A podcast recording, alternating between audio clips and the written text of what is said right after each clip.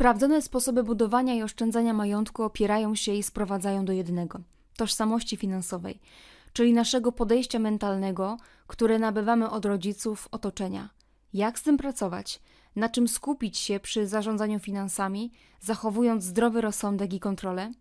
O tym rozmawiam z Dawidem Koziołem, przedsiębiorcą, doradcą gospodarczym, ekspertem w dziedzinie finansów osobistych, wiceprezesem Investment Partners SA, współwłaścicielem kanału YouTube, agent specjalny, współzałożycielem projektu Finansowo Zależni i Metamorfoza Finansowa. Autorem książki Metamorfoza Finansowa Zbuduj zdrową tożsamość finansową. Miłego odsłuchu. Cześć, dzień dobry, tutaj Opal w kamerze, a ze mną dzisiaj Dawid Kozio. Dzień dobry, cześć wszystkim, witajcie. Myślę, że część osób Cię zna, bo jesteś osobą medialną. Jesteś również youtuberem, za co cię mega szanuję, bo przynajmniej tutaj nasza rozmowa będzie na tym samym poziomie, ale też od razu powiemy, że my się z Dawidem znamy, współpracujemy i myślę, że też e, lubimy. Ja bardzo. Ja nie wiem jak to się powiedzieć. Natomiast y, też od razu wam tutaj zaznaczymy, że robimy wspólnie projekt, czy ja jestem gdzieś tam ułamkiem w tym projekcie w konferencji, która będzie 1-2 grudnia pod nazwą no, agent specjalny lub Grzegorz Kusz i przyjaciele. I to będzie konferencja poświęcona finansom, świadomości, zdrowiu, ciekawe rzeczy. Ciekawe rzeczy. Zapraszamy tutaj pod odcinkiem. Zostawiam link. Proszę Was, zapoznajcie się i do zobaczenia, bo będę miała przyjemność to prowadzić. Natomiast. I nie tylko prowadzić, nie bo tylko. jesteś współorganizatorem. Jestem. Tak, nie, nie, tak skromnie myślę, że warto powiedzieć coś więcej a działasz z tym bardzo dobrze, to muszę przyznać, więc to warto promować. O, to, to posłodziliśmy sobie na początku. Czemu, czemu nie? Dzięki, Dawid. Natomiast słuchajcie, mm, z Dawidem jest taka sprawa, że y, to jest y, osoba, która ma również misję, tak jak i ja, w pomaganiu innym mhm. i w budowaniu świadomości odnośnie pieniędzy, zarówno gromadzenia, czyli oszczędzania, zarządzania, inwestowania, I ta twoja droga była dość długa do miejsca, w którym dzisiaj jesteś. Dlaczego? Wyszłam sobie wczoraj w KRS. W ogóle uwielbiam przeglądać y, kogoś KRS i sprawdzać, kto ma jakie powiązania. I oprócz tego, że wiem, jak masz na drugie imię, jest to Henryk, chciałam zapytać po kim. E, po dziadku. po dziadku. Ostrze małe. To, to tak na poważnie. To w tym KRS-ie naprawdę jest tam cię dużo. I to, to, jest, to jest wiele podmiotów. Mm, która firma nauczyła cię najwięcej? Firma? Firma, po, firma to ludzie e, dla mnie, więc e, firma to są tylko i wyłącznie podmioty, jak teraz to patrzysz z punktu KRS-u, więc często formy rozliczeniowe między biznesami, które są kreowane, więc nie przywiązuję do tego tak dużej e, wagi, jeżeli chodzi o element podmiotowy. Dla mnie ludzie są tym, czym, tym, co warto podkreślać, o czym warto mówić, więc mentorów na mojej drodze i to biznesowej, zdrowotnej było wielu, ale jeżeli miałbym mówić co do marki, która mnie najwięcej nauczyła, to partners. Partnerstwa w biznesie, tak? To marka zresztą wiodąca, którą prowadzę razem ze wspólnikami i ta marka nauczyła mnie najwięcej z punktu widzenia właściwego postępowania wobec drugiego człowieka. A to realnie kreuje aktualne efekty, które u mnie się pojawiają. No to rozwin to, to wiesz, to z drugim człowiekiem, to partnerstwo i, i generalnie to, to, to, co cię najwięcej nauczyło. Z przyjemnością. No, ja często mówię o tym, że są dwa rodzaje pieniędzy. Małe pieniądze i duże pieniądze. Co mało jeszcze możecie powiedzieć? Czy wam wszystkim na ten temat? Nie, ale chodzi mi o coś innego. Małe pieniądze są te, które możemy tu i teraz zarobić. To może być często 10 tysięcy jednorazowo. Duże pieniądze dla mnie to są te, które możemy cyklicznie uzyskiwać, najlepiej zmniejszając swój nakład czasu. I tak można rozumieć tą sprawę małych i dużych pieniędzy, ale w kwestii partnerstwa i powiązania małych i dużych pieniędzy, to właśnie chodzi o to, co warto, a co się opłaca, jak mówił kiedyś pewien profesor. Okay. Dokładnie tak. Więc kwestia wartości partnerstwa pojawia się wtedy, jeżeli minie jakiś okres czasu i na Twojej drodze są ludzie, którzy mogą odejść, ale nie odchodzą. Gdzie ta lojalność pojawia się na wyższym poziomie. Kiedyś tego tak nie rozumiałem, jak to rozumiem dzisiaj. Dzisiaj doskonale wiem, że znacznie lepiej jest się dzielić finansowo z wszystkimi w taki sposób nieporówno, sprawiedliwie, bo to jest różnica między równością a sprawiedliwością, i przyjmować zasady partnerskie w każdym projekcie, który realizujesz. Ja to się nauczyłem w Partners, czyli firmie finansowej, w której od początku komunikowano mi, że należy, czy to jest człowiek, którego dopiero wdrażasz do współpracy, czy to jest człowiek nad tobą, to partnerstwo powinno być równe wobec nich. Sprawiedliwość między waszymi rozliczeniami powinna wynikać z efektów, które generujecie. Jest to trudne do wykonania, w szczególności jeżeli jesteś przedsiębiorcą, liderem i zarządzasz. bo w pewnym momencie pojawiać się lub może się pojawić poziom jakiejś, nazwę to kolokwialnie, chytrości. Będziesz unikał wypłacania w odpowiedni sposób swoich ludzi, gdzie oni będą się czuli nieodpowiednio z tym. Jeżeli ty potrafisz zrozumieć, że małe pieniądze są te, te które otrzymujesz dzisiaj i zrozumiesz, że znacznie większe mogą polegać na tym, że zbudujesz skalę na partnerstwie, na ludziach, na zespole, ale musisz im dać zarobić. Oni potrzebują tych pieniędzy. Jeżeli nie dasz im zarobić tych pieniędzy, oni się będą rozglądali, będą czuli, że kolejny samochód nowy kupujesz, ale oni nie mają tego, co powinni mieć, a oni wypracowali ten efekt. Jeżeli zrozumiesz, że twój efekt, który osiągnąłeś, osiągasz dzięki nim, to dzięki temu będziesz moim zdaniem wiedział, i to jest logiczne i poprawne, że powinieneś z nimi się odpowiednio rozliczać. To w kwestii finansów, małe i duże pieniądze. Czyli przewracając to, co chciałem tutaj powiedzieć, czyli liderzy jedzą ostatni. Jeżeli do tego tak podejdziemy, że lider i ostatni i dbamy o ludzi, ale wartościowych ludzi, gdzie oni rozumieją lojalność, wspólny projekt, partnerstwo, tak jak ja tutaj to rozumiem, to daje to największe efekty długofalowe, czego ja dzisiaj jestem efektem. Mając 31 lat, ucząc się tego 20 roku życia z błędami, to niemałymi, o czym też możemy rozmawiać, to dzisiaj za mną i przy mnie, bo to jest dobrze powiedziane, stoją dziesiątki ludzi, którzy idą dalej w tym samym kierunku, który wspólnie obraliśmy. Nie ma większej siły. Czy jakbym miał zamienić to na to, żebym zarabiał milion rocznie więcej, to nie. To jest znacznie ciekawsze. Znacznie większy poziom stabilizacji biznesowej czuję dzięki temu. Teraz tu siedząc wiem, że moi partnerzy biznesowi odpowiadają za różnego rodzaju projekty i ja im ufam w tym, co oni odpowiadają. I to jest dla mnie partnerstwo. Mówisz małe, duże pieniądze. To jest pojęcie względne, bo dla kogoś duże pieniądze to może być 50 tysięcy, a dla kogoś milion. I jeszcze użyłeś drugiego stwierdzenia sprawiedliwy.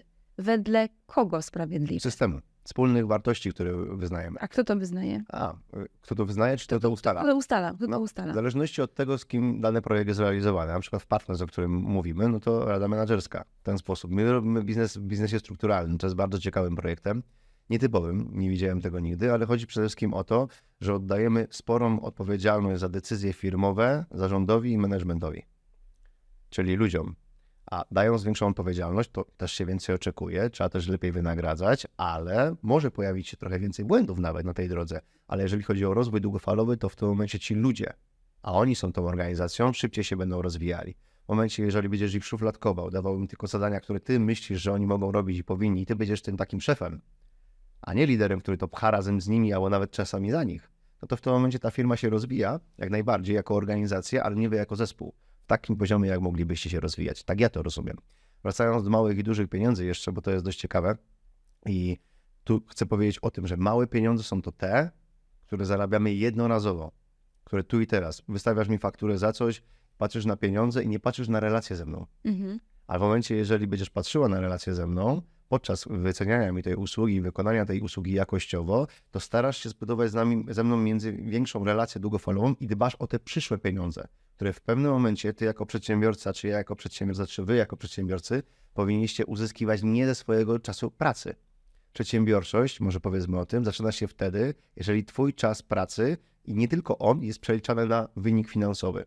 Jeżeli twój wynik finansowy zależny jest od twojego czasu, to to nie jest dla mnie przedsiębiorczość to w tym momencie jeszcze jest wykonywanie czynności, często na działalności gospodarczej, ale podzleconych swoim czasem. Dalej go sprzedajesz, tylko masz pełną odpowiedzialność za organizację, którą tworzysz, często jednoosobową.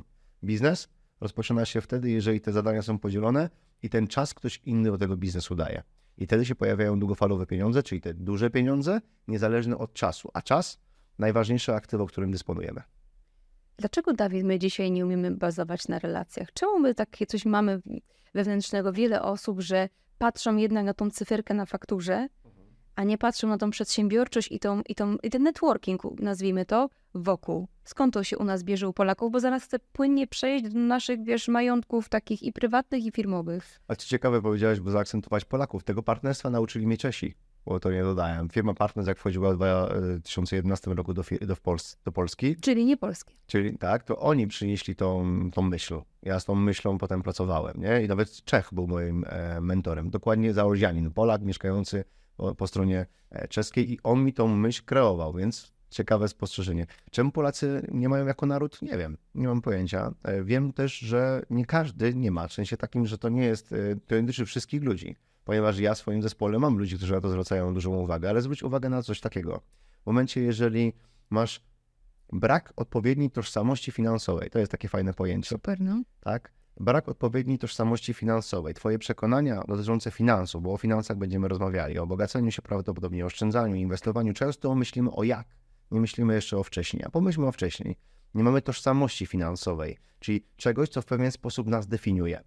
Do finansów bardzo trudno to wyjaśnić, więc zwrócę na chwilę do zdrowia, o którym często rozmawiam, a mianowicie tożsamość zdrowotna, która można obrazować się tym, co jesz, co pijesz, czy uprawiasz sport, nie? w tym kontekście, jakie masz w ogóle podejście do swojego ciała.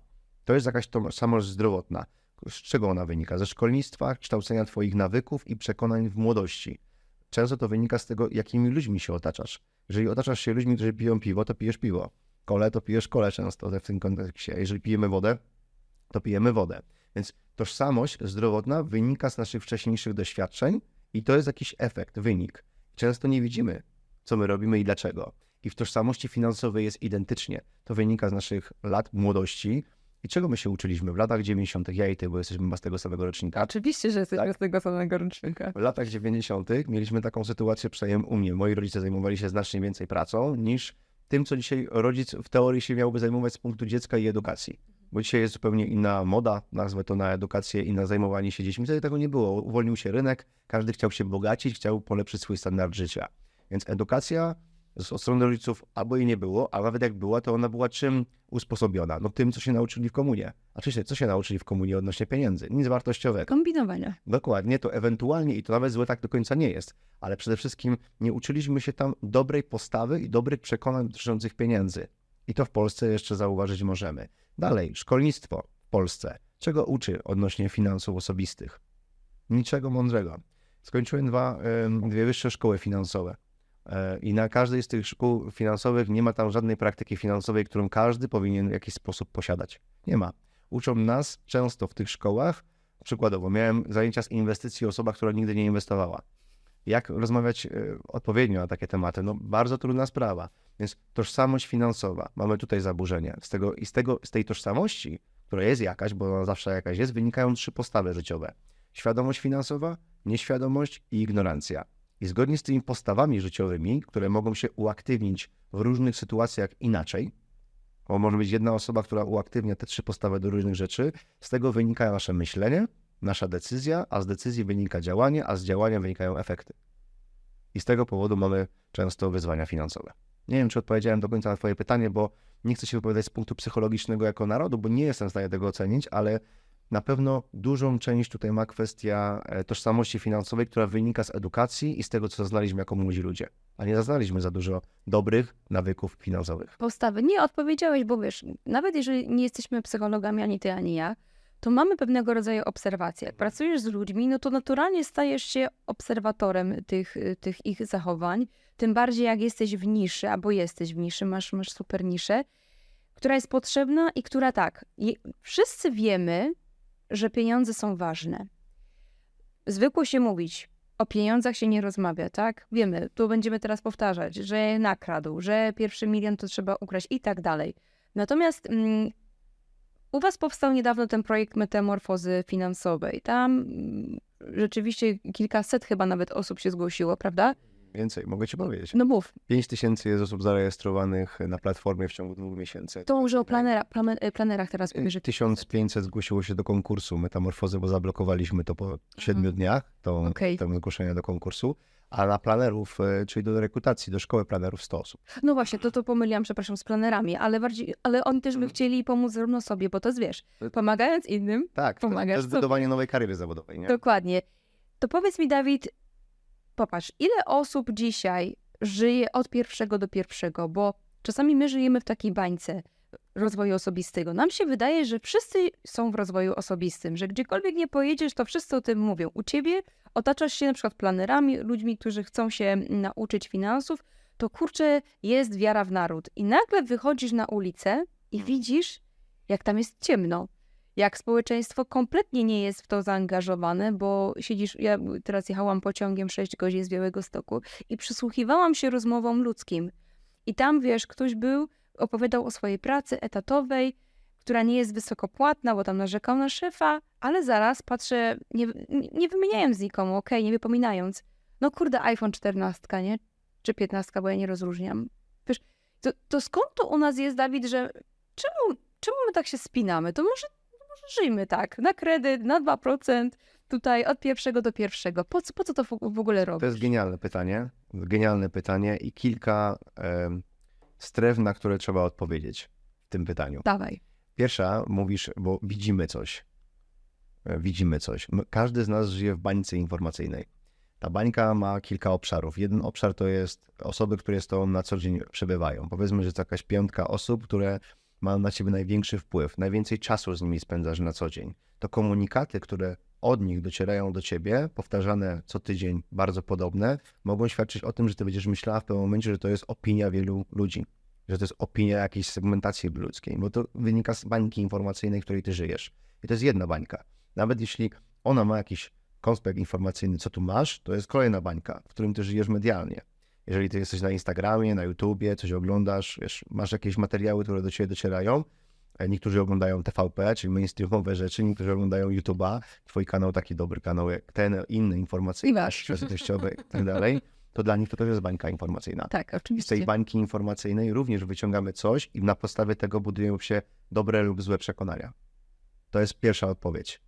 Ja realnie, y, jak na to popatrzeć, to trzeba patrzeć na statystykę. Ile osób w Polsce ma taką sytuację? Ile osób ma w Polsce taką sytuację? Z tego co kojarzę, 1% Polaków zarabia 21 tysięcy na rękę miesięcznie. Tak?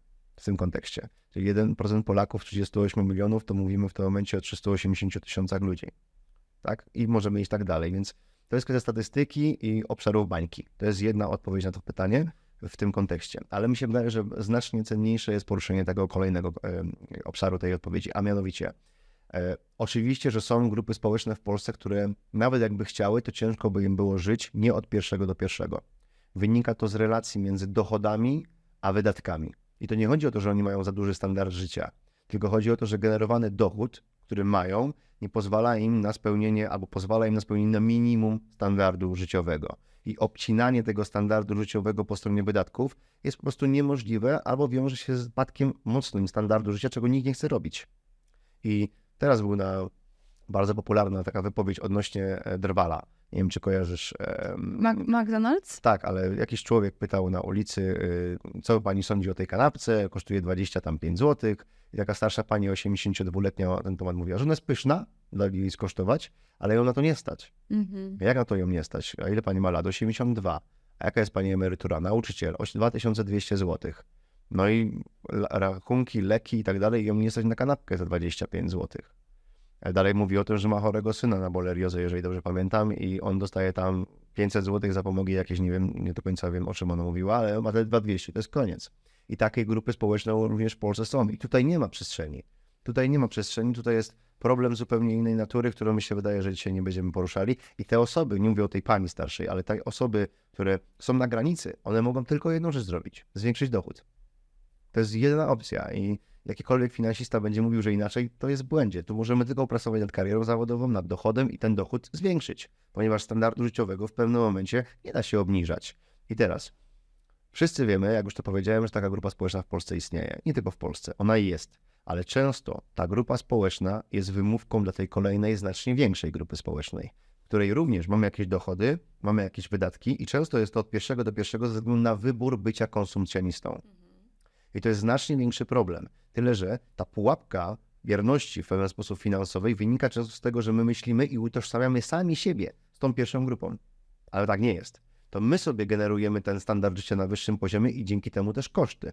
iPhone, o którym wspomniałaś, tak? Jeżeli y, kupujesz telefon za 5-6 koła, no to ile to jest twojego wynagrodzenia procent w tym kontekście, tak? Czy zrobiłeś to z oszczędności, z rezerwy, czy z czego? Czy był to niezbędny wydatek? Takich analiz jest bardzo mało wykonywanych przez ludzi. Dlaczego? Znów wracam do tożsamości finansowej. Oni nie wiedzą często o co grają, a grają o bezpieczeństwo tu i teraz i w przyszłości.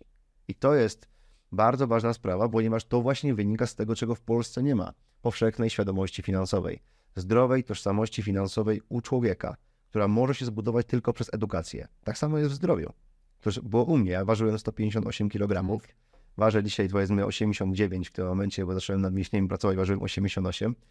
Mam też rzucone 70 kg i to wynika ze zmiany tożsamości zdrowotnej. To nie wynika z tego, że ja zacząłem inaczej jeść, bo, bo, bo to jasne, musiałem inaczej jeść i trenować. Ale ta decyzja i utrzymanie się w tej decyzji wynika z tożsamości zdrowotnej. I tak samo jest z finansami.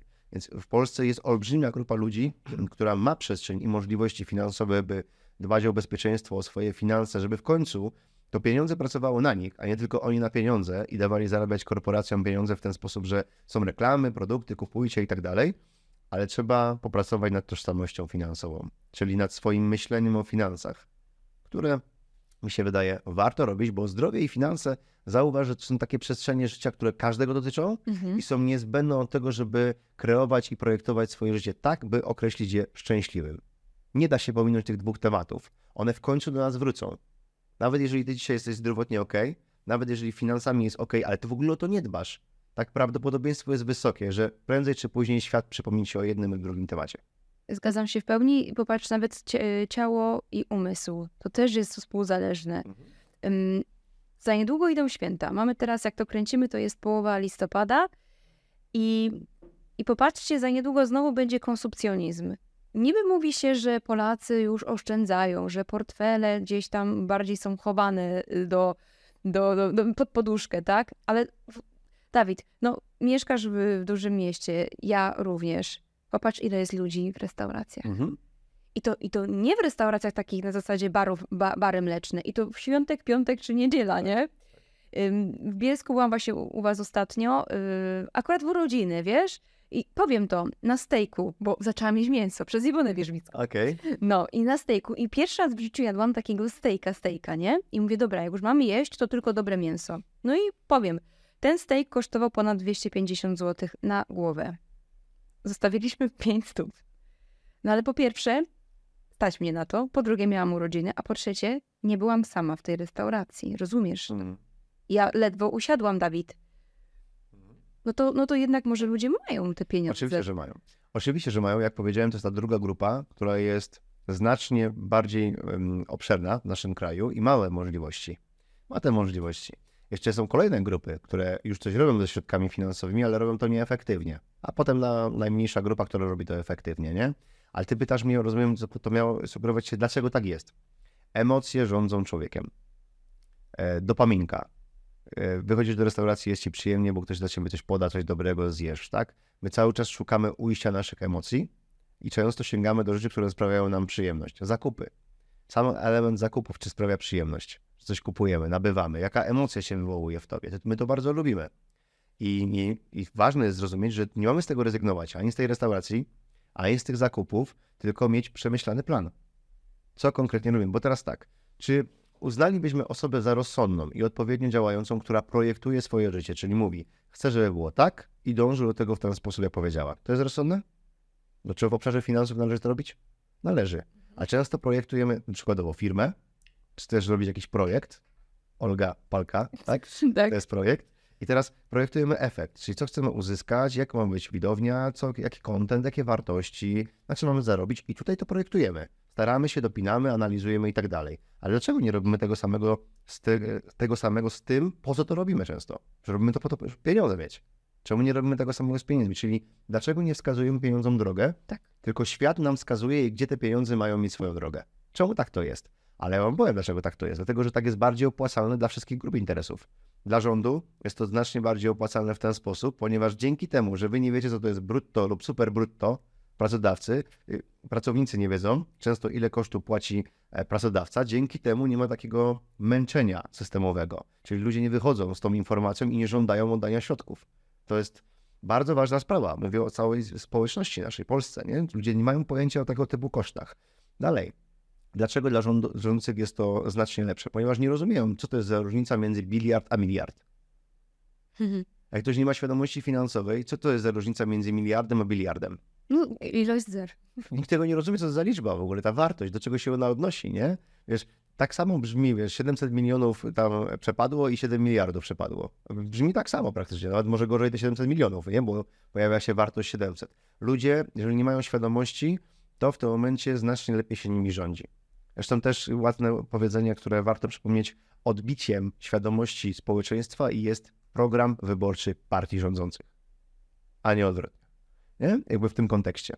Więc nie ma, rządzący nie mają w tym żadnego interesu w tym, żeby budować świadomość finansową. I nie mówię teraz u nas dorosłych, to już przepadło, my musimy sami to ogarnąć. Ja mówię o szkolnictwie. wprowadzili teraz jakiś program y, przedsiębiorczości, e, w sensie y, przedmiot przedsiębiorczości do szkół, z tego co kojarzę. To kiedyś też była. No, podstawy. Pamiętasz, tam jakie były? Pamiętam. A wiesz, jaki jest, filmy na tak, to. a wiesz, jaki jest tam temat jeden z omówianych? y, Ty? Jak zbudować zdolność kredytową. Tak, podstawę przedsiębiorczości. No, przedsiębiorczość to jest zwiększanie efektywności. To tak powinno być kojarzenie przedsiębiorczości.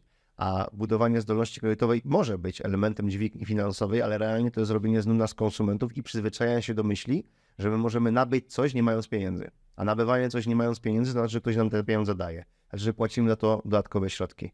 Więc nie ma interesu w tym e, rządzący, nie ma w tym interesu szkolnictwo. Dalej. Nie ma w tym interesu żadna korporacja.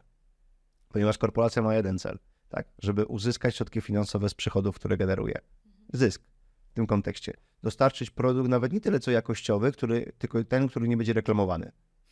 To nie jest celem dostarczyć jakościowy produkt rozwiązujący problem, tylko celem jest dostarczyć produkt, który nie będzie reklamowany, który się będzie sprzedawał ze wzrostem. Tam nie ma takiego myślenia. Tam jest myślenie o zysku. Tam jest myślenie o akcjach i akcjonariuszach. Zresztą prezes za to odpowiada, za to ma też wynagrodzenie, które często wynosi milion rocznie na przykład. Nie? To są tego typu myślenia. Więc e, w tym nie ma takiej możliwości. Stan jest taki, że świadomości finansowej nie ma. Oczywiście że są garstki ludzi, którzy posiadają, bo sami to zdobyli, ale my jako naród świadomi finansowo nie jesteśmy. I nad tą świadomością finansową ja, czy grupa, która ze mną działa, pracujemy, ponieważ warto. E, wracając do tej babci, o której wspominałem, i ja sobie nie wyobrażam tego, że człowiek świadomy finansowo, ona mogła nie mieć tej okazji, możliwości, ta pani, nie? Już wiem, że dla niej jest zbiórka robiona i się z tego cieszę, że takie akcenty w Polsce są. Ale co chcę powiedzieć? Ja bym chciał, żeby osoby w Twoim wieku, osoby młodsze, nawet starsze, e, po 40, po 50, zrozumiały, że należy dbać o swoje finanse osobiste do przyszłości i zbudowały taki poziom bezpieczeństwa, żeby na tego maka ich było stać. Chociaż na tego maka. Ja już nie mówię o tych wakacjach cztery razy w roku na emeryturze, żeby zbudowali swoje oszczędności finansowe, bo jeżeli tego nie zrobią, tak będą idealnym klientem dalej dla korporacji, szczególnie dla farmacji, która też w tym dużą rolę gra. Tak myślę, że odpowiem na to. Super. To Dawid, y, to teraz nie wchodząc w szczegóły, czy ktoś buduje swój majątek mm, prywatny, inaczej, inaczej powiem, czy ktoś pracuje na etacie, czy ktoś jest y, właścicielem swojej firmy, bo pracuje w swojej firmie, to gorzej jak etat czasami, to jak się wziąć za te swoje majątki? Czyli załóżmy dzisiaj, mm, o, postanowienie noworoczne, prawda? Że ogarniam swoje finanse. Czy jest tutaj potrzebny reżim finansowy, żeby ogarnąć swoje finanse? Tak. Jest potrzebny reżim finansowy, tylko nie w takim może rozumieniu jak reżim treningowy, Mhm. reżim dietetyczny, nie? Bo tutaj wiąże się to z tym, że codziennie nad tym mocno panujesz, ale w finansach jakiś reżim powinien być na początku wprowadzony, bo z niego będą wynikały standardy przyszłe, które będą ci łatwo spełnialne. Czyli przykładowo tego steka będziesz wiedziała, że raz w miesiącu tylko zjesz. Tej poziomie ceny, a nie tylko wtedy, jak ci się chce i emocje i wydajesz środki. Ten reżim na początku zmieniając twoją tożsamość, budując ją, budując świadomość, on powinien być inny, ponieważ ty zmieniasz trochę tryb życia finansowego, nie? Chociaż nie musisz tego robić, ale możesz i to jest to fajne. Y, Odpowiadając na twoje pytanie, należy y, jeszcze troszeczkę wcześniej e, przejść, wyjść od punktu celu. Po co to robimy? Dlaczego w ogóle mamy zajmować się naszym majątkiem? Co jest naszym celem? Jeżeli dobrze zdefiniujemy nasz cel, tak determinacji nam może starczyć. Jeżeli nie wyjdziemy z punktu celu, tylko powiemy teraz, dobra, fajnie, jak układasz majątek, rozdzielisz go, zaraz to będę mówił, jak to należy robić, to, to zrobimy lub nie, a na pewno to nie będziemy kontynuowali, bo nie będziemy rozumieli, dlaczego to robimy. A świat nam dalej będzie podpowiadał, kup, kup, kup, kup, rób coś innego, czyli e, będziemy realizowali potrzeby nie własne, tylko te, które ktoś nam wrzucił, że to są nasze potrzeby, nie? Bo tak to realnie marketing zresztą działa. E, Więc e, tu należy zwrócić uwagę na to, że potrzebujemy zrobić dlaczego. Dlaczego chcemy zająć się finansami? Przykładowo, moje dlaczego, pokażę je. Moje dlaczego było takie, że ja chcę móc, a nie musieć. To jest komfort niesamowity. Osiągnąłeś swój cel? Tak. Móc, a nie musieć. E, I oczywiście nie przyjmuj, i to odpowiem na to pytanie, bo to też jest e, często podnoszony temat, nie? Będę rentierem i takie rzeczy. Ja do tego podchodzę w ten sposób, kiedy jest móc, a nie musieć, nie? Bo to oczywiście, kiedy majątek na ciebie zarabia i masz środki finansowe na życie, tyle, że ja, ja osiągnąłem móc, a nie musieć przy innym standardzie życia niż ten, który prowadzę w aktualnej aktywizacji zawodowej. Czyli aktualnie, jaki mam standard życia, czyli samochód, jedzenie i tak dalej, to co mam, to nie mógłbym go utrzymać bez aktywizacji zawodowej. Ale bez aktywizacji zawodowej, zmniejszając standard do tego, co mi tak odpowiada, to bym już mógł zrobić. Ten punkt mnie interesował, tak? Dzięki temu dalej działam, jestem chociażby tutaj, ale robię to z zupełnie inną głową, z zupełnie innym tyłem. A ten tył jest dla mnie bardzo przyjemny. Dla kogoś innego może być e, tył głowy taki, że chce mieć 12, 12-krotność majątku wolnego, osobno, jako żelazną rezerwę na sytuacje, które będą dla mnie nie Na chwilę przerywam. Cześć, tutaj Olga z Opal w kamerze. Jestem Ci bardzo wdzięczna za to, że jesteś tutaj ze mną i słuchasz tego materiału. Mam nadzieję, że pomoże Ci na Twojej ścieżce życiowej. A teraz mam do Ciebie ogromną prośbę. Większość widzów, która powraca na kanał, nie posiada subskrypcji. Dlatego jeśli chcesz być na bieżąco z nowymi rozmowami, a tym samym współtworzyć społeczność ludzi świadomych i otwartych na innych, zasubskrybuj i kliknij dzwoneczek. Ciebie to nic nie kosztuje, a mnie bardzo pomaga w dalszym rozwoju. Z góry dzięki. przewidziane w życiu. Że mi nigdy pracodawca już nie powie, że mnie zwolni, a ja będę się stresował, co ja będę miał do garka włożyć za miesiąc. To może być twoje dlaczego. To może być zupełnie inne dlaczego. Może być dlaczego też słyszałem takie, że chcę w końcu kontrolować pieniądze, a nie, że pieniądze kontrolują mnie. Ale to dlaczego jest tam niezbędne. Musisz je określić. Kolejną musisz zdefiniować, gdzie jesteś. Definicja, gdzie jesteś, jest bardzo prostą rzeczą, którą z robiłem e, przy takiej rozmowie, a mianowicie weź białą kartkę i na tej białej kartce rozpisz początkowo swoje długi, wszystkie jakie masz. Jeżeli nie masz, to świetnie, to napisz długi, zero, wykrzyknik i uśmiechniętą buźkę, bo jesteś nielicznej grupie ludzi, jeżeli chodzi o Polskę. I z drugiej strony napisz swoje majątek. Co konkretnie masz? Oczywiście nie chodzi o to, żebyś rozpisywał dwie pary bluzek i tak dalej, to nie chodzi o to, ale składniki mające znaczenie, większe znaczenie finansowe, nie? Rower też tam bym wpisał, żeby sobie nie umniejszać majątkowo, tak? W zależności od całych składników majątkowych, rozpisz to. I pierwsza rzecz, która tu powinna przyjść do głowy, od razu, i tak budujemy tożsamość. Popatrz, rozpisaliśmy to, wiek nasz, ilość lat pracy i fajnie byłoby zsumować wszystkie bity. Jeżeli takie podsumowanie zrobimy, to będziemy widzieli. Zarobiliśmy przykład proste liczby. 100 tysięcy złotych w aktywizacji zawodowej. Tyle mamy na pitach po podatkach. Ze 100 tysięcy złotych w ostatnich dwóch, trzech latach uzyskaliśmy majątek, który jest tutaj taki. Odpowiada nam to lub nie. Jest to satysfakcjonujący wynik lub nie. Jesteśmy z tym ok lub nie. To jest rozmowa samym sobą. I to ciężka. Ciężka. Ale teraz albo jesteśmy efektywni, albo mówimy, że chcemy być efektywni. Albo chcemy pracować nad daną dziedziną życia, albo pracujemy nad daną dziedziną życia. Prokrastynacja, która się wkrada w nasz świat coraz bardziej, bo nam to Instagram mocno podpowiada pięknym życiem, nie robiąc nic, jest błędem, jest oszukiwaniem młodzieży, oszukiwaniem ludzi. Tak nie funkcjonuje świat. Świat gratyfikuje tylko tych, którzy coś robią więcej niż reszta. Nie gratyfikuje innych. I trzeba sobie to jasno powiedzieć. Jeżeli my powiemy sobie prawdę, jaka jest nasza sytuacja finansowa, otworzymy się na to, to będziemy przynajmniej, oprócz tego, że wiemy jakie dlaczego, nasza sytuacja, to będziemy rozumieli skalę problemu. Bo jeżeli ktoś ma 50 lat i ocenił sobie sytuację, że on za chwilę idzie na emeryturę, ale nic nie zbudował majątkowo i też nie wierzy w to, co otrzyma z Zakładu Ubezpieczeń Społecznych, to mu zostało 10, 15, 17 lat do tego, żeby coś z tym zrobić. To on ma teraz przestrzeń, na którą on musi pracować inaczej. Człowiek mający 25 lat, 30 da sobie inny rachunek. Może mu to pomoże zrozumieć, że warto teraz coś z tym zrobić. No i dobra, mamy podsumowanie. To jest pierwszy punkt. No i teraz kolejny musi być jakaś strategia. Bardzo podstawową strategię zaraz prze, przemycę w naszym spotkaniu. Ale ta strategia zależna jest od tych celów. Dlaczego długofalowe jest, ale cele, które się będą pojawiały. Przykładowo, ty chcesz mieć męża, chcesz mieć e, mieszkanie, to, czyli musicie coś kupić. Różne rzeczy się mogą pojawić na twojej drodze i teraz ty, mając środki finansowe, oceniasz, na co cię stać, na co nie. Z kimś o tym musisz porozmawiać. Fajnie, jak w gospodarstwie domowym zrobisz wspólny team.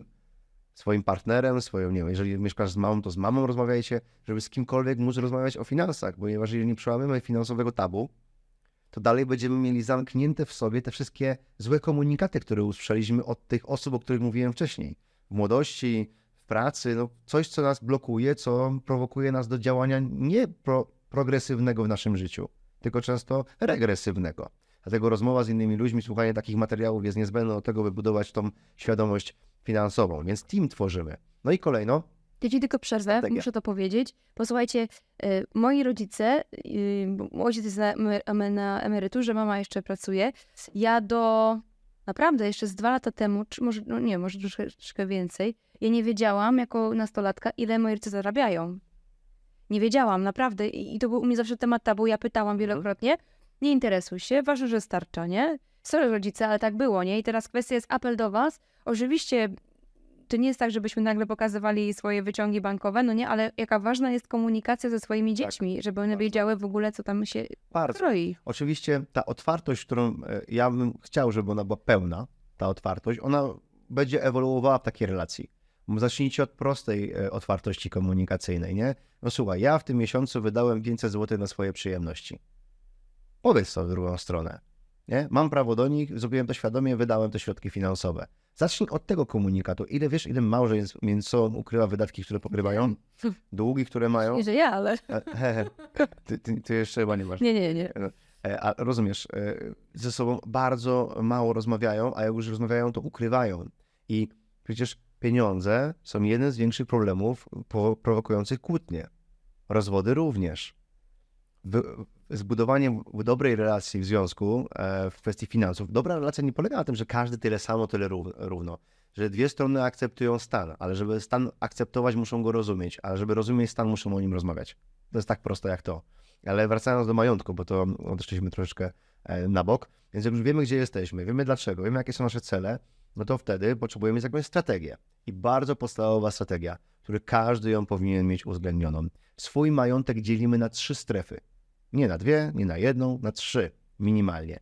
Rezerwa, majątek bytowy i majątek inwestycyjny. Tłumaczę.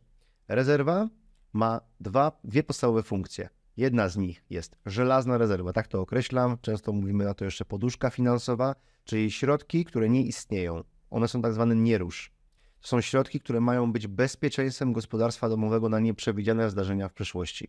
Zwolnienie z pracy, choroba powodująca zmniejszenie dochodów, mniej zamówień w biznesie, takie podstawowe. Tak? Bo nie mówię o, że to, ta rezerwa dbać o pieniądze firmowe, o koszty firmowe, ale o życie gospodarstwa domowego, bo ono też jest utrzymywane z firmowych pieniędzy, nie? W tym kontekście. E, Małe zdarzenia medyczne, mały zabieg medyczny, na który nie będziemy mieli refundacji, to są te środki.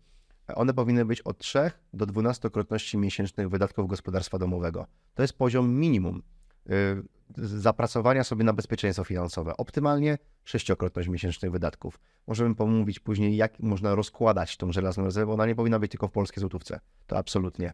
Ale będę kontynuował. Rezerwa dalej ma swój drugi składnik. Oszczędności na. Czyli chcemy iść do tej restauracji na urodziny i wydać te 500 zł. Chcemy kupić sobie wakacje. Chcemy kupić sobie coś, co jest naszą przyjemnością. Chcemy nazbierać sobie na węgiel. To jest składnik rezerwy, zupełnie in, gdzieś indziej ulokowany niż żelazna rezerwa, oszczędności na przyszłe wydatki. Przyszłe wydatki, które nas czekają. I teraz spokojnie, powoli, z dochodu, który mamy, przygotowujemy się na pokrycie tego wydatku. I zauważ, rezerwa dwuskładnikowo jest składnikiem majątkowym w całość Twojego majątku. I dlatego nad tym świadomie pracujesz i musisz rozumieć swoje potrzeby. Drugi składnik, często przeceniany w majątku, majątek bytowy mieszkanie, dom, rower, samochód, ubrania, laptop, komórka itd., itd. Najczęściej kładziemy największy nacisk majątkowy. Nacisk majątkowy, czyli tam, gdzie moje pieniądze z dochodu, czyli z mojego czasu pracy są wydatkowane. To jest na to, że dajemy na majątek bytowy nacisk i na konsumpcję. I teraz w kontekście majątku bytowego to zwiększamy standard życia, często zwiększając koszty miesięczne. Przeprowadzając się z mieszkania 40 metrów do domu 120 metrów, koszty się zwiększają w tym kontekście. Więc to jest zwiększanie też kosztów, czyli obciążenia miesięcznego. Rozumiejąc majątek, rozumie się, co się będzie działo w przyszłości. Dlatego powinniśmy go analizować. Więc to jest majątek bytowy. No i ostatnia strefa, majątek inwestycyjny. Czyli to wszystko, co dba o Twoją przyszłość finansową. To wszystko, co ma spowodować, że będziesz miała tego e, drwala w Hmm. przyszłości na pewno. Tak? Ten drwal jest idealnym przykładem, ponieważ jak my to, to nie zadbamy, to nie będziemy mieli tego drwala. Trzeba sobie to jasno powiedzieć. Więc majątek e, inwestycyjny, w którym są również elementy takie jak firma. Firma jest majątkiem inwestycyjnym również wyjątkowym w tym kontekście wydania, bo to jest majątek gospodarstwa domowego, ale firma, powiedzmy, że ten telewizor tutaj jest firmowy, ok, ale on jest moim, twoim majątkiem prywatnym z punktu widzenia majątku firmowego. I on jest tutaj ujęty. I następnie mamy dwa kolejne składniki, czyli bezpieczne i bardziej ryzykowne inwestycje, jakiekolwiek, ale już te prywatne, przez ciebie robione, czyli tak zwane dynamiczne i mm, konserwatywne inwestycje. I teraz te dwa segmenty to już mają być niezależne od firmy. Bo często jest też tak, że budujemy majątek inwestycyjny jako przedsiębiorcy. Masz takich ludzi tutaj, że wszystko dajemy firmę, wszystko dajemy firmę. Tak, wszystko, wszystkie- co robię, zarabiam. Tak, tak, tak. Prze- przekazuje firmę. To jest jeden z większych błędów. Czasami tak trzeba robić w jakimś okresie krótkim czasu, ale jest bardzo duży błąd, bo często jest tak, że ta firma, w którą inwestujemy, ma najlepszą stopę rentowności, ale ma najniższy poziom bezpieczeństwa, bo wszystko zależne jest od ciebie. A jeżeli wszystko jest zależne od ciebie, to jedna choroba kładzie ci nie dość, że dochód, to jeszcze element majątku inwestycyjnego. I jeszcze JDG. Dokładnie. No rozumiesz, o co mi chodzi? Dlatego tu trzeba to dywersyfikować. Trzy podziały majątki. Rezerwa, majątek bytowy, majątek inwestycyjny. I ostatnie zdanie, żeby nie przedłużać w tym segmencie. Jeżeli mamy rozpisane majątek, długi, posegregowaliśmy to, to jest nasza rezerwa, to jest nasz majątek bytowy, to jest nasz majątek inwestycyjny. I co kwartał, podsumowanie robimy tego, to warto robić. Co kwartał sumujemy wszystkie aktywa majątkowe, odejmujemy od nich wszystkie zobowiązania, jeżeli istnieją, i wychodzi nam majątek netto, czyli majątek minus długi. I teraz, jeżeli podsumowujemy to co kwartał, to widzimy, jak rośniemy majątkowo. Możemy w ogóle jakąkolwiek interpretację naszej sytuacji majątkowej e, tutaj podjąć. Możemy o tym porozmawiać. Czy my rośniemy jak powinniśmy majątkowo do naszych celów? Czy my spełniamy to, co chcemy spełniać? Czy nasz plan, strategia jest realizowana? Rozumiesz, o co mi chodzi? Jeżeli tego nie robisz, to ty w pewnym momencie nie wiesz, czy masz rezerwę, czy to jest twoja rezerwa na to, czy ty, tobie starczy na to, czy ja możesz mi, mi pożyczyć 20 tysięcy złotych na jakąś tam inwestycję? No nie mogę, bo ja mam tylko 20 tysięcy, to moja żelazna rezerwa, poprawna odpowiedź. No mogę, mam dwie dychy. Pożyczysz mi pieniądze, nie masz ich. Dzięki temu, że to umiejscowiamy majątkowo, to budujemy sobie świadomość finansową i podejmujemy lepsze decyzje majątkowe. To jest kluczowe. To powinien robić każdy. Czy to jest multimilioner, czy to jest student. Każdy. Nie każdy musi zbierać paragony, tak się to mówi. I zbierać paragony, ja też tego nie robię. Wydatki podsumować nie. Nie każdy to musi robić, chociaż warto dla niektórych ludzi. Ale to powinien robić zupełnie każdy i to bym radził. Na metamorfozie finansowej platformie, pierwszej bezpłatnej platformie edukacyjnej w Polsce, to była moja, to był mój dream realnie, jak powstawało to w mojej głowie, żeby powstała platforma edukacyjna z takich podstaw, o których my tutaj rozmawiamy, ale w łatwy, przystępny sposób, żeby każdy mógł się ich nauczyć. Nie wtedy, jak kupi coś. Każdy w tym kontekście, nie? Bo szkolnictwo tego nie daje, no to my komercyjnie w, tym, w to wejdziemy, chociaż nie zarobimy na tym, w tym segmencie, gdzieś indziej zarobimy, bo zarabiamy i bardzo dobrze, ale tu nie. I tam każdy z Was może wejść i zobaczyć dzisiaj dług dotyczący zarządzania budżetem, dług dotyczący majątku, tego wszystkiego, co tu powiedziałem, moduł jest, 12-14 odcinków opowiadających prosto, fajnie, jak to zrobić w gospodarstwie domowym, jak wyjść z długów i jak zadbać o bezpieczeństwo gospodarstwa domowego. Dzisiaj są cztery moduły. W kolejnym roku będą kolejne trzy moduły. Omówimy temat emerytur, omówimy temat dzieci i jeszcze ostatnio pomysł i go zaakceptowałem, bo jest bardzo dobry, podstawy ekonomii. Zrobimy moduł, nie? Żeby takie pojęcia, które się często pojawiają, były mocno wyjaśnione w tym module. Więc tamta edukacja. Tak od tego bym zaczął. A są jakieś narzędzia, y, no bo najczęściej spotykamy się z Excelem, gdzie możemy sobie wpisywać te nasze wydatki i być może jakieś narzędzia, które nam pozwolą, oprócz tej waszej platformy, yy, widzieć naocznie, gdzie mamy ile pieniędzy. No bo wchodząc na, wiesz, konto bankowe, jak ktoś nie ma lokat czy jakoś takich subkont, mhm. no to widzi tylko jedną kwotę. I teraz jak sobie z tego zrobić gałązki yy, w tych trzech sektorach, o których ty mówiłeś? Mhm. Znaczy tak, sektory na koncie bankowym, jeżeli mają się pojawiać, no to w elemencie rezerwy ewentualnie, nie? Rezerwa żelazna i rezerwa na oszczędności przyszłe wydatki. No to uwaga, segment majątkowy ten nie musi być w całości na koncie bankowym, bo przykładowo w żelaznej rezerwie warto mieć gotówkę tomu w tym kontekście, żeby jak będzie ran na banki, jak kiedyś był, żeby nie stać przy bankomatach i bać się, że nie wypłacimy środki, chociażby dlatego. Druga sprawa, złoto fizyczne, które warto posiadać, Srebro fizyczne również można mieć, obligacje skarbowe detaliczne, tak, indeksowane inflacją, no i różnego rodzaju waluty. I teraz albo na koncie walutowym, albo właśnie również w gotówce. To jest żelazna rezerwa. Oszczędności na przyszłe wydatki zazwyczaj w gotówce, nie? To wiadomo w tym kontekście. I teraz jak to robić? No ja to robię na koncie bankowym jednym, mamy ING, konto bankowe, to nie jest żadna reklama, żeby było jasne. No i tam robię sobie podkonta w tym kontekście i nazywam coś konkretnie. I to są te oszczędności na przyszłe wydatki. U mnie rezerwa w ogóle na koncie bankowym nie jest, ja mam inaczej ulokowaną, ale to musiałbym tłumaczyć mocniej dlaczego. E, więc robię sobie subkonta bankowe, po prostu. One są za 0 zł, nie bierzemy od tego karty, oczywiście w różnych ofertach bankowych, trzeba sprawdzić. I dzięki temu mamy to rozdzielone, więc to są takie koperty. Robią się z tego koperty na koncie bankowym w tym kontekście. I tak praktycznie można tym podstawowo zarządzać, nie? Ja jestem Excelowcem akurat, więc u mnie wszystko, jak dobrze wiesz, bo już się znamy z Excela, wszystko u mnie ląduje w Excelu, więc jak ja buduję podział majątkowy, czyli rezerwa, majątek bytowy, majątek inwestycyjny i podsumowanie, to ja mam wszystko, wszystko w Excelu. Ale na metamorfozie finansowej jest tworzony kalkulator, do tego również zresztą w Excelu. E, jak to można zrobić? Ale też można zrobić, że wydrukujemy taką kartkę, też jest na metamorfozie, której będziemy to pisywali sobie ręcznie. Każdy znajdzie swoje narzędzie i to jest odpowiedź na Twoje pytanie. Fajnie. Pamiętasz, y, nie wiem, czy Twoi dziadkowie też tak robili, że jak przynosili pensję z pracy, to autentycznie te koperty lądowały na stole. Do dzisiaj się to dzieje. Ale to nie u moich dziadków, tylko to się dzieje u wielu ludzi. E, u wielu ludzi się to dzieje. Ostatnio na grupie na Facebooku, taka grupa Nie wstydzę się finansów u nas funkcjonuje, to tam e, ktoś właśnie wrzucił koperty, jak sobie rozdziela, nie? E, wiesz, no, ale to akurat nie na wydatki na prąd, gaz i tak dalej, tylko wakacje. W ten sposób, jak powiedziałem, e, na oszczędności na przyszłe wydatki. Tam wakacje, jakaś tam komunia, różne rzeczy. Było to e, pokazane. Ludzie mają system ko- kopertowy. Dalej go robią. Każdy, słuchajcie, to, to jest tak, jeżeli ja ćwiczę na siłowni, świetnej siłowni i tak dalej, to są tylko narzędzia. Idę do siłowni takiej domowej, to są tylko narzędzia. Idę po prostu, wiesz, na siłowni na zewnątrz, są narzędzia. To są narzędzia, nic więcej. My nie szukajmy jak najlepszych narzędzi, bo to nie one, czy one są nowoczesne, jakościowe, świadczą o tym, że to będzie efekt, tylko twoja determinacja.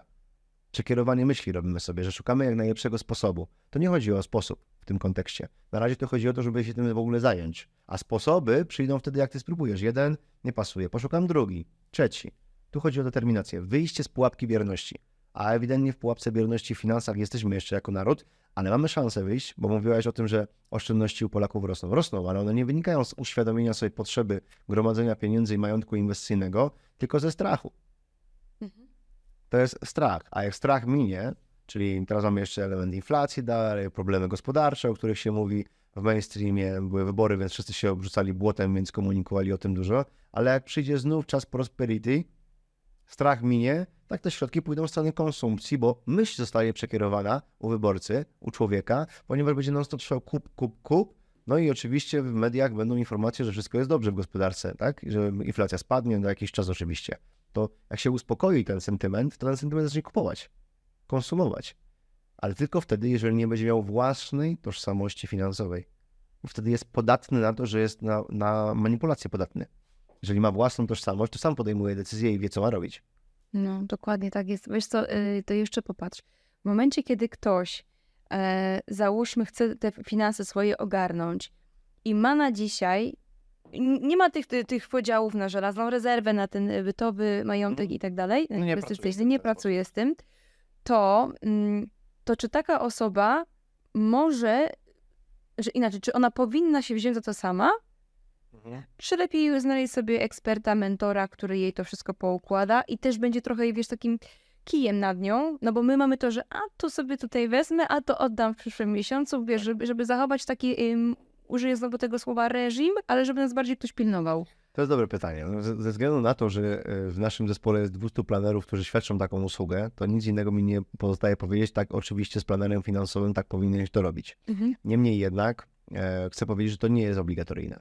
Ponieważ e, są ludzie, a znam takich ludzi, którzy wystarczą, że dostaną odpowiednie informacje i te informacje umieją przełożyć w efekt. I to jest wystarczające. Zawsze warto będzie z kimś porozmawiać, zainspirować się, jak z planerem finansowym. Ale chcę to tak wyrazić, dlatego że mam też świadomość tego, że poza ludźmi, którzy potrafią zrobić to sami, to jeszcze jest grupa ludzi, która się będzie bała wejść w temat, a z kimś będę rozmawiał, będę musiał się podzielić, będą się wstydzili i tak dalej. Więc ja wolę odpowiedzieć na to, że nie czujesz wsparcia od strony planera, takie jak my świadczymy, w porządku, zostaw to, nie myśl o tym, zacznij sam. Być może na tej drodze przyjdzie moment, w którym ty powiesz, ok, to jest moment dla mnie, żeby z kimś się konsultować. Bo jeżeli ja powiem, musisz to zrobić, chociaż no, tak z punktu widzenia efektu, to znacznie lepiej będzie z planerem. Ale z punktu widzenia tego, że jak ja powiem z planerem tak i tylko tak, realnie, to mnóstwo ludzi się na tym zatrzyma i powie, że nie. A ja wolę, żeby oni weszli w tę drogę. Wolę, żeby spróbowali, wolę, żeby zadbali o swoje finanse osobiste, więc odpowiem, tak, możesz to działać samemu. Po to właśnie jest bezpłatna ta platforma, bo ja chciałem, żeby to było bez ograniczeń. Ja chciałem mieć taki argument, to ci powiem, Olga, wprost. Argument, którym mamy możliwość edukacji finansowej bez żadnych granic. Ani finansowych, ani wstydu, ani osobowych, nic. Logujesz się, wchodzisz, edukujesz i teraz to już jest tylko twoja wina. To już jest teraz tylko twoja wina. Tak chcę to określić. Oczywiście skala naszego zasięgu, bo tam kilkadziesiąt tysięcy to widziało na razie osób, pięć tysięcy, to jest żadna skala na Polskę, nie? Rozwijamy to i będziemy rozwijać, to będzie olbrzymi projekt za kilka lat, bo mam taką ambicję. Tyle, że właśnie ten, ten komunikat ma brzmieć, ma brzmieć tak, to jest ewentualnie twoja wina. Miałeś dostęp do wszystkich informacji. Nikt ci tego nie zakazał, nie musiałeś nic płacić, żebyś powiedział, że cię nie stać w tym kontekście. Więc dlatego tak to produkujemy. Wyrywacie argument z Tak, ręki, nie? ja go tak specjalnie to układam. To pogadajmy, pogadajmy jeszcze o tej, żelaznej rezerwie, bo powiedziałeś, że wspomnisz o rozkładzie żelaznej rezerwy. Em, Warto sobie uświadomić, że jeżeli dzisiaj mamy jakiś stan majątkowy, on nas nie zadowala, zrobiliśmy tą białą kartkę, którą wspomniałem wcześniej, tak? Nas nie zadowala. Teraz patrzymy, czego nam tutaj brakuje. Często komunikat będzie żelaznej rezerwy. Bo nawet jak mamy 10 tysięcy, to za chwilę 5 tysięcy idzie na to, a 2 tysiące na to i wydyszą święta będą i zostaje nam z tego dwójka, nie? W tym kontekście. Więc może być tak, że brakuje tej żelaznej rezerwy. I teraz trzeba sobie uświadomić, jak my bardzo potrzebujemy mieć poczucie bezpieczeństwa i być realnie zabezpieczonymi. Ja uważam, że każdy człowiek powinien mieć to zrealizowane. I teraz widzimy, ok, nasze wydatki albo wiemy, albo nie, lepiej się dowie, jeżeli nie wiemy, to warto byłoby coś z tym zrobić, typu kurs metamorfozy finansowej, jak to ustalić, wynoszą 5 tysięcy przykładowo. No to optymalny poziom żelaznej rezerwy sześciokrotność miesięcznych wydatków, więc 30 tysięcy złotych. To jest mój cel w tym kontekście.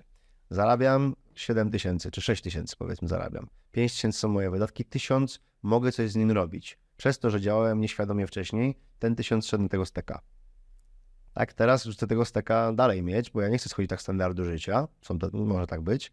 Ja powiedzmy 700 zł wygeneruję z tego, a 300 to zostawię sobie na tego steka, o której wspominałaś. 700 zł, dobra. Mam te 700 zł. I teraz te 700 zł na coś chcę przeznaczyć. Zostało mi te 2000 po tych wydatkach, mam 700 zł, no i teraz ja mam budować tylko żelazną rezerwę, co ja mam robić? To jest pytanie, które tam będzie przychodziło, nie? Okej. To teraz to wynika z tego, co prawdopodobnie się za chwilę wydarzy. Musisz wiedzieć, że na przykład za 3 miesiące masz kolejne ubezpieczenie do zapłaty. Jakiś wydatek inny, który przyjdzie. No to policzysz sobie, że przyszłe wydatki, te, które już wiesz, że cię za chwilę czekają, wynoszą X, to podzielisz 700, 300 zł na przyszłe wydatki, a 400 na budowanie tej żelaznej rezerwy. Przykładowo to robię, bo to musiałbym widzieć te liczby tego człowieka. Rozmyślasz, podejmujesz decyzje, rozmawiasz z partnerem życiowym, czy z tym planerem, ty żyjesz tym w pewien sposób, dzięki temu staje się to efektywne. Tylko tak to może być robione. I teraz te 400 zł na tą żelazną rezerwę. No bo oszczędności na te 300 to wiemy, że tam ma to czekać na ten wydatek 400. Nie znam się na żadnych aktywach, które Dawid wymienił, nie? Bo wymienił konto bankowe, no to na tym się może znam. E, waluty, obligacje skarbowe, złoto, wymienił kilka tych aktów. Nie znam się na tych wszystkich rzeczach. E, Ale Dawid też mówił, że warto dywersyfikować żelazną rezerwę, no bo polska wa- waluta, trzymanie w niej tylko środków finansowych obarczona jest kursem walutowym, a kurs palicho jeszcze, ale spadek mocny. Taka deprecjacja pełna waluty, choćby to, co było widać na przykładzie waluty ukraińskiej. Nie? Że są różnego rodzaju zdarzenia gospodarcze, nawet polityczne, które mogą powokować, więc nie warto mieć w jednej walucie. I okej, to co jest dla mnie najbliższym z punktu zrozumienia tematem, te, które wymienił Dawid? Konto bankowe, złotówkowe rozumiem. No ale rozumiem waluty obce. Miałem dolary w ręce, euro w ręce, no to może część tej rezerwy żelaznej zacznę trzymać w walucie obcej. Teraz na przykład dolar spadł ostatnio taniej, to kupię sobie te 100 dolarów. Rozumiesz? Rozpoczynasz żyć innymi rodzajami aktywów majątkowych. Zaczynasz myśleć inaczej, ponieważ zaczynasz rozumieć innego rodzaju instrumenty w ogóle. Ty teraz raczkujesz w finansach.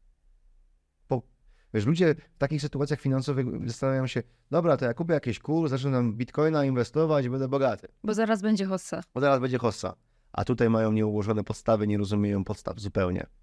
Ja nie zalecam tego działania, o których e, wspomniałem. Zalecam działanie powoli, do przodu, ale jednak z taką dozą odpowiedzialności w tym kontekście. Więc kolejne aktywo poznałem, kolejne aktywo poznałem. Potem mówię, dobra, to może teraz obligacje skarbowe detaliczne. Faktycznie, złotówce polskiej, ale Dawid mówił, że warto wejść w temat. No to zastanowię się jak. Wejdę sobie na stronę obligacji skarbowych, poczytam. W kursie tam coś się dowiem na ten temat i zaczynam się mocniej interesować. Ale zauważ, nie tylko chodzi o to, że żelazna rezerwa jest rozłożona w pewnym momencie. Jakaś tam mała monetka złota się pojawiła, tak? Nie musi być od razu jedna uncja, jeżeli mnie nie stać, tak? Może być trochę mniej. Pojawiają się różne składniki majątkowe, które mnie chronią. Zauważ, że jak się będziesz inaczej zachowywała w kwestii tego, jak szef z tobą będzie mówił o jakichś sprawach, których byś się nie- niekomfortuje- niekomfortowo się czujesz, chociażby. Możesz odreagować, znaczy od, od, odkomunikować inaczej, bo masz swój backup z tyłu, nie? Dalej. Jeżeli masz tą żelazną rezerwę rozłożoną na różnego rodzaju aktywa majątkowe, to jak już inni mówią o inwestycjach, to ty chociaż coś wiesz, bo gdzieś tam jesteś na tym rynku, nie? Coś rozumiesz, a nie tylko, że masz polską złotówkę i nic więcej. A to większość Polaków, tak? Żeby było jasne, e, tylko i wyłącznie polską złotówkę e, trzyma. Dalej. E, Jeżeli rozmyślasz o tych aktywach, kupujesz, podejmujesz te decyzje, żeby ta żelazna rezerwa się powiększała z twojego salda budżetu, na różne aktywa, to uwierz mi, że działa to identycznie jak to, jeżeli chcesz trzymać dietę i chodzisz na treningi, chodzisz na siłownię, chodzisz na spacer. ponieważ ten wysiłek fizyczny, że ty już nad czymś pracujesz, podtrzymuje cię w determinacji w działaniu w tej diecie. A tutaj, że pracujesz nad żelazną rezerwą, to ci będzie szkoda wydać czasami pieniędzy na zbędne rzeczy, ponieważ będziesz widział, że za chwilę już osiągniesz 3 miesięczne wydatki jako twoją żelazną rezerwę. Czujesz kontrolę nad finansami. I tak powoli należy się tym zajmować. Tu nie trzeba być na początku świetnym inwestorem, trzeba być świetnym gospodarzem swoich pieniędzy. I tego życzę wszystkim, żeby tak było. To tak jeszcze pod koniec naszej rozmowy. Co w momencie, kiedy mm, ktoś zaczyna ten majątek już powiedzmy, że ogarniać, już podjął wewnętrzną decyzję, że dobra, stawiam na siebie, na swoje finanse i nie zbudował już tej żelaznej swojej mm, tej, tej rezerwy i coś się wykrzacza i to powoduje, że musi większość swojego majątku, przed choroba, mhm. tylko wrzucić tam. Jak odbudowywać Powiedzmy, że ktoś traci zdolność do, mm, do aktywnej pracy, do zaangażowania, jest rozwalony psychicznie, jest w momencie, gdzie naprawdę ma ciężko. To jak wtedy tym majątkiem zarządzać, albo w ogóle jak się za to zabrać? A czy ten majątek jeszcze istnieje?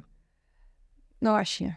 No, no wiesz, no, to jest, są też pytania, na które mogę nie wiedzieć, jak odpowiedzieć, bo w momencie, jeżeli ktoś ma, bo powiedziałaś, e, majątku nie ma, w tym kontekście, no że majątku nie ma, nie ma zdolności do generowania majątku, bo czym jest zdrowie i zdolność do pracy, jak nie jest zdolnością do generowania majątku. Oto ostatnia rzecz, która zostaje poza wsparciem em, takim wiesz, zrzutki e, w kontekście organizacji jakichś pomocowych, to jest rodzina. Czyli rodzina, przyjaciele, czyli relacje, które ty zbudowałeś. Jeżeli ty nie masz zasobu majątkowego, zasobu polegającego na tym, żeby generować środki na rynku, czyli praca, i nie masz zasobów w postaci kontaktów, relacji, przyjaciół, którzy ci pomogą, to to jest efekt, do którego nie chcemy iść. Na to nie ma odpowiedzi. Na to nie ma rozwiązania w tym kontekście, nie? Bo to już jest tylko w tym momencie wsparcie socjalne jakiekolwiek z budżetu państwa, a dwa, no to jest kwestia organizacji charytatywnych. Tu oczywiście, bo to możemy rozmawiać o tym, pomoc psychologa i tak dalej, bo tam jest to potrzebne. Oczywiście z każdej sytuacji da się wyjść, ale powiedziałeś wyraźnie, brak zdolności zarobkowych brak zdolności, możliwości zarobkowych, no to wszystkie e, zasoby, którymi możemy dysponować, nie dysponujemy nimi. To jeżeli nimi nie dysponujemy, to jakie opcje nam pozostały? A nie widzę tutaj takiej mądrej odpowiedzi. To, jest, to było pytanie retoryczne, ale fajnie, że z tego wyszedłeś, ponieważ powiedziałeś o rodzinie i o znajomych. Tak. Ja to rozszerzę trochę bardziej. O networking. A, w tym kontekście. Że, że wtedy nam zostają tylko i wyłącznie relacje. Mhm, tak. Czyli to, że jeżeli my jesteśmy fair, przez całe swoje życie, jeżeli, bo każdemu z nas może się ta noga powinąć w jakikolwiek sposób. Yy, zwłaszcza jeżeli ktoś jest na początku tej swojej drogi finansowej i nie ma tych y, finansów ogarniętych, to jeszcze jest ten trzeci element, to się mówi, wiesz, tak jak w startupach Friends, Family and Fools, ale tak, taka jest prawda, że wtedy nie bójcie się prosić o pomoc. Koniecznie. E, tylko na nią też w pewien sposób no, trzeba zasługiwać, to jest może źle powiedziane, ale jednak tak jest a to, czy zasługujemy na tę pomoc, czy nie, nie wynika tylko z tego, co jedna osoba o to myśli, tylko to, jak ty postępowałeś to dzisiaj w twoim życiu, bo e, powiedziałaś o tym, ale ja to jeszcze zaznaczę. E, sprawiedliwe działanie polega na tym, że ty się nie boisz tego, że popełniasz błędy, ale na podstawie tego błędu się na tyle uczysz, że raz, że nie popełniasz ich w przyszłości, tego typu samego, ale jeszcze jest druga sprawa. Ty naprawiasz te błędy. Jeżeli jesteś w stanie to zrobić, płacisz to. Czyli coś przykładowo obiecaliśmy sobie, coś nie wyszło, no ale to jest po twojej stronie, więc to płacisz. Bierzesz odpowiedzialność za swoje czyny. E, I tak, i relacje międzyludzkie pozwalają na to. I oczywiste jest też to, że nawet jak mam, ja dużo ludzi znam, ty też dużo ludzi znasz, no to dalej jakbyśmy mieli zrobić selekcję, kto faktycznie miałby nam pomóc na końcu, to ta lista też nie będzie długa, ale ona będzie znacznie dłuższa w kontekście tego niż taka standardowa lista, ponieważ raz, że zbudowaliśmy skalę ilość ludzi, ale dwa, że zachowywaliśmy się tam odpowiednio. To ci wartościowi, najfajniejsi ludzie, o których zresztą mówiliśmy na początku też z mojego biznesu, z mojego teamu, oni tam będą. I to nie ma ceny. To nie ma ceny, tak? To prawda. Czy miałeś kiedykolwiek problemy finansowe? Tak, tylko jak to określimy? Miałem brak zdolności do pokrywania bieżących kosztów. Tak, w tym kontekście to już możemy mówić o bankructwie.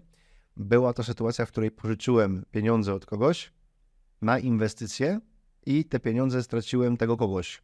Więc wisiałem te środki finansowe tej, temu człowiekowi. Robiłem to razem z wspólnikiem. Było to 200 tysięcy ja, 200 tysięcy kolega, czyli łącznie 400 tysięcy złotych. a oprocentowane to było 7% skali roku i te odsetki, które tam należało płacić, co nie płaciłem na bieżąco, bo nie miałem na to środków, e, były wyższe niż moje dochody w tym czasie. Tak? No, ze wspólnikiem parę Jak lat. sobie radziłeś? Wiesz co, pomoc była e, żony wtedy, e, Czyli rodzice. tak, żony wspólnika, no i to, co zarabiałem, to wydawałem na to, na to na życie, ale nie spłacałem tego. Tam to rosło, ten dług, nie? W tym kontekście. No i to trwało chwilę, trzeba przyznać. No ale potem włączyłem trochę inny tryb pracy. A ten tryb pracy mnie doprowadził do tego, że to zostało zamknięte, spłacone w całości, no i potem budowanie majątku od zera realnie.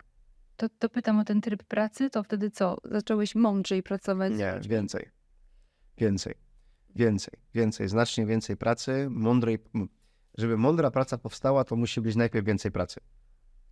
E, Ludzie szukają. I to jest też ciekawy To jest kwintesencja, nie? Tak, to jest kwintesencja. Ludzie myślą, że ja nie muszę pracować więcej, ja muszę pracować mądrzej. To się zgadza, tylko że ta droga do mądrej pracy polega na tym, że ty zwiększasz swoją ilość pracy. Ale niektórzy, pomimo tego, że więcej pracują, to, to A, to- nigdy nie dochodzą do momentu, gdzie mądrze. To oczywiście, to, oczywiście to nie jest tak, że przez to, że będziesz więcej pracował, to gwarantujemy ci, że będziesz mądrzej pracował. Mi chodzi bardziej o to, że żeby dojść do, do mądrej pracy, to musimy przejść przez dużą ilość pracy. Ale to nie oznacza, że tam robimy cokolwiek i ta mądra praca się pojawi. Tam dalej musi być kwestia analizy, przemyśleń, dobrych decyzji, dobrych relacji, dobrego podejmowania spraw, jak coś się wywali, jakiś projekt, a projekty się wywalają, bo to jest normalne. Jakie tam ma postawę, jakie tam było wejście, co powiedziałeś temu człowiekowi. To wszystko.